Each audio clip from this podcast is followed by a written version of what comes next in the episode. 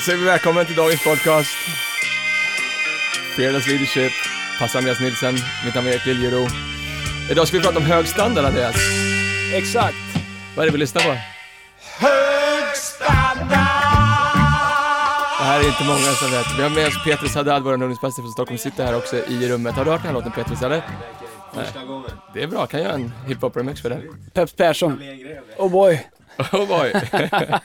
Hög standard. Skämt åsido, varmt välkommen hit till podden. Det här är vårt fjärde avsnitt, Andreas. Vi får så mycket frågor, positiv feedback. Finns nog en och annan som tycker att vi borde prata lite långsammare och inte prata så mycket i munnen på varandra, men det är bra. En Det här är långsamt. Ja, många som tycker vi använder lite för mycket engelska ord och sådär, men det är bara att gilla läget tror jag. What? Det är lite det. What do you mean? eh, men vi är tacksamma för det. Eh, förra veckans Q&A som vi hade, vi fått så mycket respons på det. Fortsätt skicka frågor till oss på fearless.hillsong.se. Idag Andreas ska vi prata om hög standard. Eller hur? Härligt. Eh, och det är byggt, vi har berättat om det här om veckan, att många av de eh, sakerna som vi pratar om är undervisningar som du har haft till vårt core-team, till våra ledare, till vårt, till vårt staff och eh, här om veckan så pratade du om, om eh, att leva med en hög standard och, och liksom hur man, hur man bygger sin standard, hur man kan använda standarden i sitt liv eh, för att tackla problem och utmaningar som ledare, där en ledarpodcast. Vill du sätta upp det lite kort, berätta liksom vad den undervisningen var byggd på lite grann, bibelord från Jesaja 59 och så vidare. Absolut. Ja, men, eh, jag tror standard är, det är väldigt intressant. Eh, man kan prata om hög standard. Jag tror att alla har en standard. Men jag tror att alla sätter inte en standard själv i sitt liv. Jag tror att det finns lite olika, eh, olika sätt att se, olika infallsvinklar, olika saker som påverkar det. Det ena är uppväxt, omgivning växer upp i, förutsättningar, förebilder som vi har, ehm, den självbild som vi växer upp med, vad vi tror att vi kan sträva mot och sikta mot och ibland så tänker vi att standard är liksom vad vi klarar av att prestera i våra liv. Men det finns en annan del av standard som jag tycker är superintressant och i Jesaja eh, 59, vers 19, eh, så står det så här i den engelska översättningen, nu blir det engelska. Um, New King James Version. So shall they fear the name of the Lord from the west and his glory from the rising of the sun. When the enemy comes in like a flood, the spirit of the Lord will lift up a standard against him. Jag tycker att det är ett häftigt bibelord, så det står When the enemy comes in like a flood, the spirit of the Lord will lift up a standard against him. Så när fienden kommer som en flod, så lyfter Guds ande upp en standard emot det. Sen pratar de om en standard som ett, eh, som ett försvar, en standard som ett vapen. Så när saker och ting kommer in i våra liv, vad finns det för standard i våra liv? Vad finns det för, för liksom saker i våra liv som eh, bemöter det? Och jag tror att det som är intressant med det här, det är att eh, det pratar om en standard som Guds ande faktiskt vill resa i våra liv. Ursäkta, slå, slå sönder grejerna här, jag blir exalterad, vevar med armarna. Men den pratar om en, en standard som, som vi tillåter Gud att sätta i våra liv. Grejen är så här att om det finns många intressanta dy- dynamiker. Om du har, jag har i grunden från början ett auktoritetsproblem. Jag har inte vuxit upp och tyckt att det är kul med auktoritet eller jag har varit rebellisk eller du vet så här. Fortfarande liksom, Lina får lura mig, du vet så här, och tro att jag som kommer på det själv. Nej, skämt åsido. Men det har inte varit en enkel resa för mig. Så det tog mig tid att förstå kraften av auktoritet i mitt liv. Kraften av eh, att eh, de dimensionerna. Och ibland när vi tänker på standard, när vi tänker på liksom att någon som vill sätta en nivå i våra liv eller någon som vill hålla sig accountable till någonting. Så tänker vi liksom att ingen ska tala om för mig, jag sätter min egen standard, känns det rätt för mig så är det rätt för mig. Men här pratar de om, att, om, om en standard som faktiskt Guds ande vill resa upp i våra liv. Så det är en uppenbarelse om att Gud vill göra någonting i våra liv.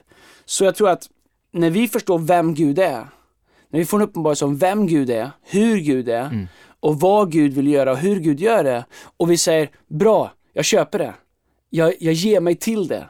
Inte först och främst bara, jag har min bild av vem Gud är, han är här, han hjälper mig lite när jag behöver så här. Men han är ingen auktoritet i mitt liv. Så det Bibeln säger här är att eh, den, den, Guds ande vill steppa upp i våra liv eh, när fienden kommer emot oss.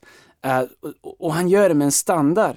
Då kan man tänka att hur gör han det? Gör han det genom att nu är det problem, då reser han upp en standard. Eller är det så att han kontinuerligt vill resa upp en standard i våra liv som är ett, eh, ett skydd och ett vapen, en protection mot det som fienden försöker göra i våra liv. Bibeln säger om fienden, om, om djävulen, att han har kommit för att stjäla, slakta och förgöra. Allt han vill göra är att sabba våra liv. Gud kontinuerligt vill resa upp en standard i våra liv som är som en skyddsvall eller som en mur för alla fiendens planer.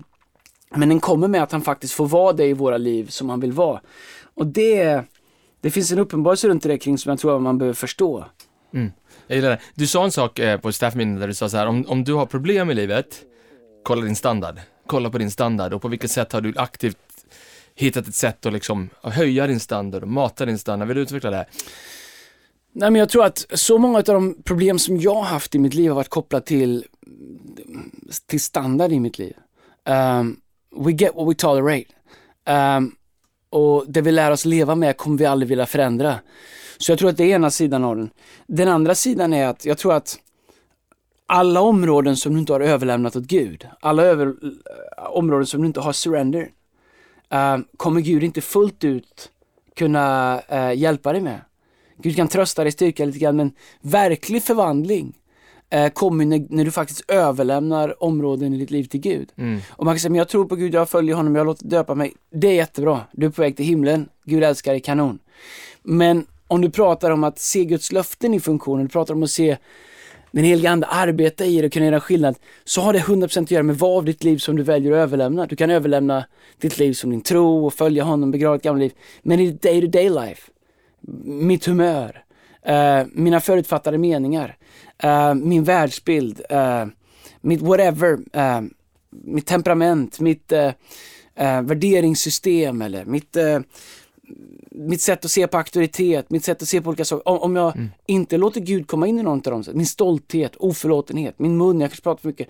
Över alla områden som inte är överlämnade till Gud kan Gud inte fullt ut uh, göra det han vill i. Och, och, det gör att Gud kan inte resa upp en standard som ett skydd i oss om vi inte sätter Gud först i det området. Exakt. Ja, grymt. Så det här är ju en ledarpodd, så jag tänker då liksom kopplat till oss som ledare då, då så jag tänker så här, borde inte vår standard eh, som ledare alltid vara högre än de vi leder, borde det inte alltid vara ett glapp mellan oss som ledare och de vi leder, vad det gäller liksom nivån på våran standardkaraktärer? Jo, Bibeln säger to whom much is given, much is required. Mm. Av den som har fått mycket förväntas mycket. Vi pratar inte om perfektion, men det finns en anledning att man inte tar en 18-åring och ger honom jättemycket ansvar, jättemycket eh, plattform, jättemycket spotlight. Därför att det är inte snällt mot den, därför att han måste få en chans att, att låta livet växa in i, i weighten som det innebär. Uh, även om vi är för unga människor och ger massa opportunities i våran kyrka. Så, um, too much is given much required. Mm.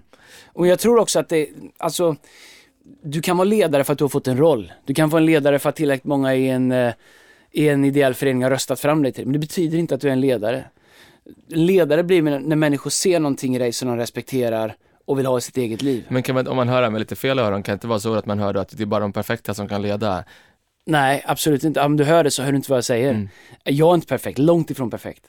Men jag tror att som ledare så har vi ett ännu större eh, ansvar att sträva efter att överlämna mer områden och på ännu mer sätt av vårt liv till Gud för att kunna låta honom verka genom oss. Paulus han beskriver sitt struggle med det här superhjält. Han säger det jag gör, det, det, det, det jag gör, det vill jag inte göra. Det jag inte gör, Uh, det vill jag göra. Och, och, han säger att jag är den sämsta av alla, jag är den största syndaren, bla bla bla. Samtidigt säger han, jag Paulus, av Gud utvald som apostel till er. Så allt det här samexisterar. Uh, och jag tror att problemet är när vi som ledare säger, ha en hög standard, stå för någonting, uh, var trovärdig, ha integritet, ha karaktär, var någon som går att lita på. Uh, om vi säger det och sen låtsas att vi är perfekta, då blir det ihåligt. Mm. Men jag tror att du kan ha det som bekännelse och sträva efter göra allt du kan. Men samtidigt leva med att du är på en resa själv och vara tillräckligt transparent i det. Men å andra sidan så kan du använda, nej men jag är bara människa, jag är en som er och har inga mer förväntningar på mig eller jag, du vet, när man är där, hamnar i det diket som ledare. Mm. Vad är det? Det är ju ingenting, eller hur? Mm. Ledarskap är något fint. Paulus säger det, om någon vill bli ledare så önskar han sig någonting bra. Ja. Men det kommer med de här, de här, de här eh, det kommer ett paket med det liksom som man måste eh, acceptera. Ja, men jag gillar det. Du pratade om det lite grann och det finns ju ett, ett, ett confidence liksom när man känner att, ja men nu, Guds ande lever i mig och han, jag använder mig av honom. Du pratade om i Apostlagärningarna kapitel 3 hur, eh, när Johannes och Petrus, den lame mannen, han tittar på dem och, och han säger, de säger silver och guld har vi inte, men det vi har ger vi dig liksom. Att det, finns, det finns ett holy confidence i det när man känner att det, det finns en standard på insidan av mig som kanske inte så mycket beroende på vem jag är, men den heliga ande i mig, eller hur? Mm. Och jag, exakt, um, Petrus är väldigt intressant. Han spenderar tre år med Jesus, fattar nästan ingenting. Har ett moment med Gud och helt plötsligt säger det som att allting hittar sin plats. Och det jag tycker är spännande med tanke på bibel, bibelordet i Jesaja, when the enemy comes like a flood, the spirit will raise up a standard. Mm. Um, först så kom fienden till honom uh, och sa, var inte du en av de som var med Jesus? Vad händer då? Helt fel respons, eller exakt, exakt. Men efter han har en uppenbarelse, får ett möte med Gud, med den helige Ande, med the spirit of God i övre salen, så är han den som steppar upp och säger, hej han som ni korsfäste, han var verkligen mm. Guds son. Uh, och, och, tusentals människor. Så bara några veckor senare så predikar han för samma människor som han förnekar Jesus inför. Vad är skillnaden? Han har haft ett, ett, ett moment med den helige Ande och det gjorde någonting igenom. Och det är det jag menar, när vi lever liv beroende av den helige Ande och förstår kraften i det som ledare, uh. då kan vi steppa upp trots våran brist, trots våran svaghet, trots att Petrus han hade gjort alla fel som mm. gick att göra, men det fanns ett confidence i honom och hans möte med Gud gjorde att when the enemy comes like a flood, the spirit raise up a standard. Den nya standarden som kom av en uppenbarelse, en revelation om vem Gud är och vem han är i Kristus om, och mötet med den helige gjorde att han var orädd. Men det var samma Petrus som de crowden hade sett hugga örat av soldaten Marcus. Uh. Samma Petrus som Jesus hade sagt bort ifrån mig Satan mm. några veckor tidigare. Samma Petrus som hade sagt jag känner inte den där mannen, mm. förbannat och förnekat mm. honom. Förstår du? Uh, samma Petrus ställer sig upp, samma människa, med en ny standard. Eftersom han har bestämt sig för att låta ett möte med Gud definiera om honom inte färdig på något sätt. Jag menar, Paulus får tillrättavisa dem längre fram, så Petrus har massa issues, men det verkar ändå som att någonting sker i honom. Och jag tycker att det är fascinerande, för så många av oss, vi kämpar mot saker i egen kraft, så ofta för att vi inte överlämnar oss till Gud. Petrus hade ett moment där han bara, överlämna sig. Mm. Surrender. Mm. Och det gjorde all skillnad. Och jag älskar det, du pratade om det, för du sa det i en av punkterna som du sa, den första punkten var hög standard producerar våra liv, så sa du att vi ser det andra människor inte ser. Så är det med Petrus, han såg ju saker som inte andra människor ser, eller hur? Ja, och, och det, det, är en konsekvens tror jag av att du äh, av äh, en uppenbarelse om det här. En uppenbarelse om den helige en uppenbarelse om det, om det i ditt liv och den standard han vill sätta i ditt liv. Det är att helt plötsligt så så, så börjar du se med andra ögon. Du mm. börjar se det andra inte ser, höra det andra inte hör. Du får en intuition, en ledarskapsintuition, du får en fine-tunat öra där, um, där du ser på det på ett annat sätt. Mm. För Petrus före och efter, han såg två olika saker, förstod olika saker. Så det finns ett före och efter i det.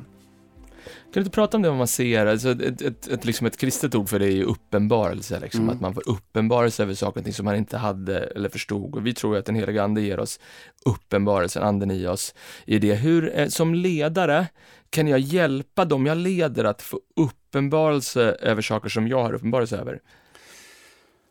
Jag tror att eh, en av de sakerna som har hjälpt mig mest, det är att få vara runt människor som ser saker som jag inte ser. Mm. Um, Vare sig det handlar om att vara en ledare i kyrkan, om det handlar om att prata med, jag är superintresserad av fotboll och hockey till exempel och jag känner tränare, jag känner spelare i våra högsta ligor. Att se vad de tittar efter, höra hur de pratar. Så för mig en av de viktigaste sakerna har varit att bara se till att positionera mig runt dem som ser saker jag inte ser. Som förstår saker jag inte förstår. Pay attention, ställa frågor, vara hungrig på att lära sig.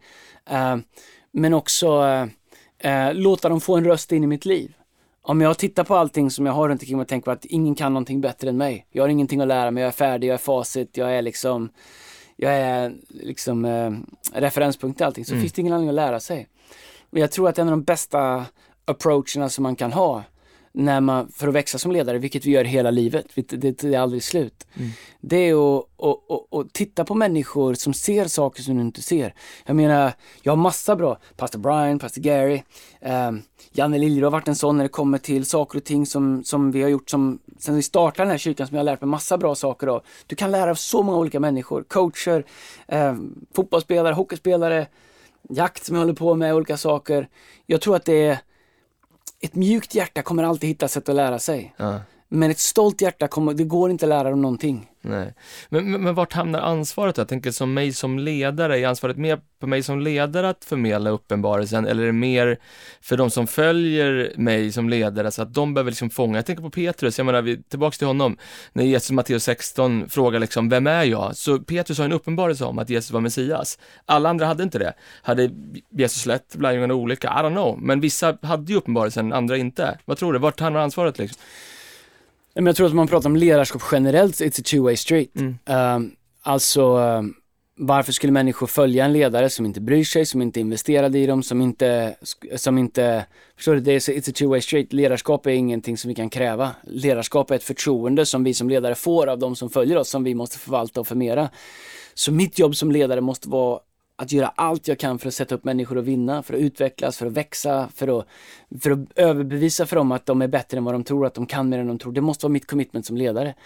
Men det jag inte kan göra, det är att tjata på människor och vilja bli ledda. Jesus, säger, Jesus sa, om någon vill följa mig, Mm. då, då ska han inte uppstå kort följa mig. Så han säger att, no pressure, om du vill. De som Jesus, de som väljer att följa Jesus, de är han committad till. Thomas som tvivlar, men Jesus är mer committad till honom än någon annan han kommer i Johannes 20 och vet vad han behöver. Mm. Petrus som mässar upp så mycket, ändå är Jesus committad till honom. Men från början så sa han, du måste inte följa mig. Men om du vill följa mig, Mm. då, då, då, är det, då ska jag göra dig till det här. Mm. Och jag tror att det måste finnas ett sånt när du pratar om ledare och efterföljare. Eh, jag kan aldrig kräva av ledaren, jag har inte rätt till det. Och jag kommer aldrig tjata eller försöka heller. Men om någon, någon vill ha ledarskap, då eh, det är alltid mitt commitment att ge dem allt jag kan, allt jag har, göra allting för dem så mycket jag kan för jag vill se dem blomstra och växa och vinna.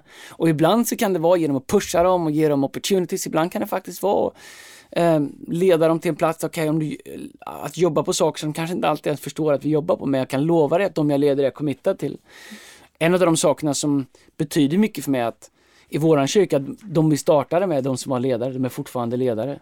Eh, för mig är det ett enormt stort förtroende att få fortsätta leda samma människor år efter år och ett stort ansvar. Och, men du vet ju själv, eh, vår, vår relation vi har haft i många år, ehm, jag är committad till att göra allt jag kan, men Mm. det är upp till dig att, bestämma om det här är någonting som du vill. Liksom. Jag, it's, vad, tänk, vad, Jo, vad känner du? Jo, men jag tänker att ibland så tror jag, jag tycker du och jag har hittat en bra balans i det. Det är en levande liksom tension någonstans där du ehm, i- ibland väldigt tydlig med vad du förväntar dig och vad du vill ha och ibland så finns det mycket frihet för mig att liksom rita kartan själv för mig. Jag tror att ibland, och även nu, nu pratar vi, det är ju en kristen podd där, men jag inser att det är människor som inte är kristna eller som lyssnar, men ibland så gör vi det i kontexten av vår kyrka och ibland så tror jag att, att många kyrkor, kyrkledare, de, liksom, de leder genom att ge uppgifter till människor istället för att delegera ansvar och delegera weight och kanske ibland också delegera uppenbarelse. Jesus hela tiden tycker jag med Petrus också, ser du det jag ser Petrus? Och det tycker jag är bra med mig också. Du är liksom, ser du det jag ser Erik? Känner du det jag känner? Istället för bara gör det jag säger.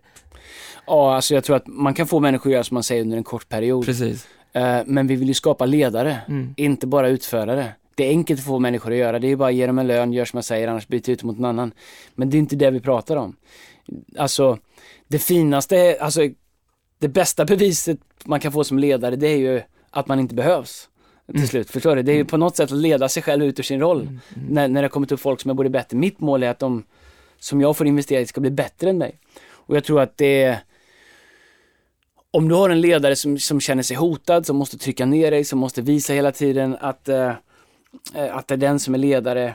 Alltså det är jättesvårt att bli ledd av en, av en osäker ledare som hela tiden måste hävda sig. Jag tror att ehm, för mig så, återigen, jag har lärt mig otroligt mycket av pastor Brian. Det finns många i vår kyrka som är mycket bättre på många saker än vad pastor Brian är. Men en sak jag ser med honom är att han är inte threatened, han är inte hotad utav det, utan förstår värdet av det. Eh, och även fast det är människor som är bättre så kan han fortfarande leda dem på, bättre på olika specifika saker. Och jag tror att det är, eh, du får den typen av ledarskap eh, som den kultur som du formar producerar. Om du har en kontrollerande, micromanagande eh, kultur med låg trust, där du inte litar på människor, där du inte sätter upp människor att vinna, där det inte finns utrymme för människor att skapa själva. Eh, mitt mål det är ju att, att, att, att, att, att leda en dröm som är så stor att allas egna drömmar får plats i den. Mm. Eh, så eh, jag tror att det är om du är otrygg i ditt ledarskap, om du är liten i ditt ledarskap, om du hela tiden måste kontrollera eller hålla ner människor så att du inte känner dig hotad, då kommer du få den typen av ledare, små ledare som inte Alltså du kommer få en viss typ av ledare.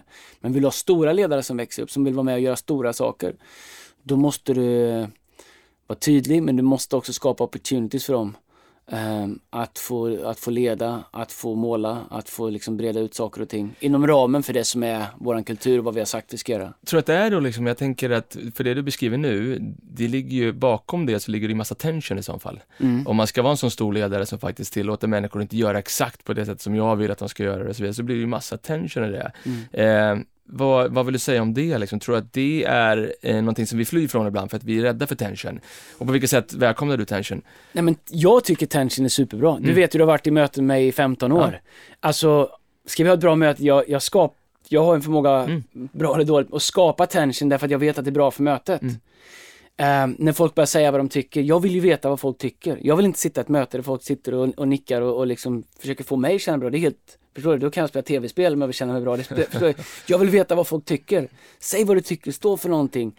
Låt oss brottas och bryta och bända. Så länge vi har en miljö där vi vet att vi älskar varandra, vi är committade till varandra. Det du säger nu påverkar inte vår relation för vi har så mycket trust i vår relation att vi kan brottas och byta och bända. Det gör att man kan till och med ibland provocera fram lite grann för att försöka få ut ur en människa. Kom igen, vad står du för? Vad vill du med det här? Vad säger du? Vad ser du? För kanske det du ser som du inte riktigt säger är det som vi alla andra behöver se. Mm. Så tension är ju bra. Men det är samma sak också med opportunity. Uh, det är lite som en stafettpinne. Jag kommer inte släppa den här till någon om, om jag tycker det jag gör och det jag leder är viktigt, vilket jag tycker, jag tycker jag har världens viktigaste jobb. Uh, om jag tycker att det är viktigt, jag kommer inte ge det till någon, den här, den här liksom pinnen för det här uppdraget, om säger ett område som jag vill att du ska leda, om det som en stafettpinne. Jag vill veta att du håller i den. Mm. För när den var i min hand, den var viktig här, den är värdefull, den betyder någonting för mig. Uh, och om jag känner när du tar den, att den gör det för dig också, då finns det trust. Men om jag får hitta den där pinnen på golvet överallt och den är inte värdefull för dig och du inte liksom, det spelar inte så stor roll för dig, då kommer jag ta tillbaks den. Men tror att det är att vi ibland liksom fast forwardar lite för snabbt så att vi liksom, vi lämnar över stafettpinnen och så, så hörs vi inte mer, så hörs vi om en månad och så, så tappar vi pinnen och så mm. blamear vi allt på den som börjar följa oss fast det egentligen var vi som ledde lite skabbigt. Definitivt. Det finns ett jättestort ansvar i att, att lämna över och överlämna saker. Vi, vi brukar prata om en process som är så här, om ett överlämnande eller när man, när man ska sätta in någon i en ny roll. Att om jag har gjort det och jag är ledaren, först och, och du ska lära dig, först gör jag och du tittar. Mm. Okej? Okay? Det första steget. Andra steget är, vi gör det tillsammans. Tredje steget är, nu gör du och jag tittar. Fjärde steget är, nu äger du det och jag supportar om du behöver hjälp. Och jag tror att en av de viktigaste sakerna som ledare, det är faktiskt att sätta upp människor och vinna. Hjälpa människor att vinna. Uh, och, och uh, göra resa med människor. Även om du äger det, we're in this together. Mm. Um, och allt, jag tycker så, här, så länge våra attityder är bra, så länge hjärtan är bra, så länge vi drivs av kärlek, allt som är värt någonting måste det finnas tension runt omkring. Men jag och Lina, vi har tension kring hur vi ska uppfostra våra barn för att vi älskar dem båda så mycket och vi vill det bästa runt omkring det. Är det dåligt? Nej, det är ganska bra. För vi älskar varandra, vi går inte över gränser, vi tar inte elakhet, vi bara... Det finns en, en, en, en bra laddning i hur det är. Och det, så tror jag det finns i alla bra relationer eh, där det finns trygghet och tydlighet eh, och där man gör människor säkra. Så Andreas, det är mitt i sommaren nu. Eh, människor kan ju välja att ta sommaren till att liksom checka ut helt från livet med Gud och så vidare. Ska man bestämma sig för att låta den här sommaren bli en sommar där jag liksom reser upp en hög standard i mitt liv. Ja. Vad vill du säga till människor som längtar efter det? Men ta möjligheten. Gör en egen inventering.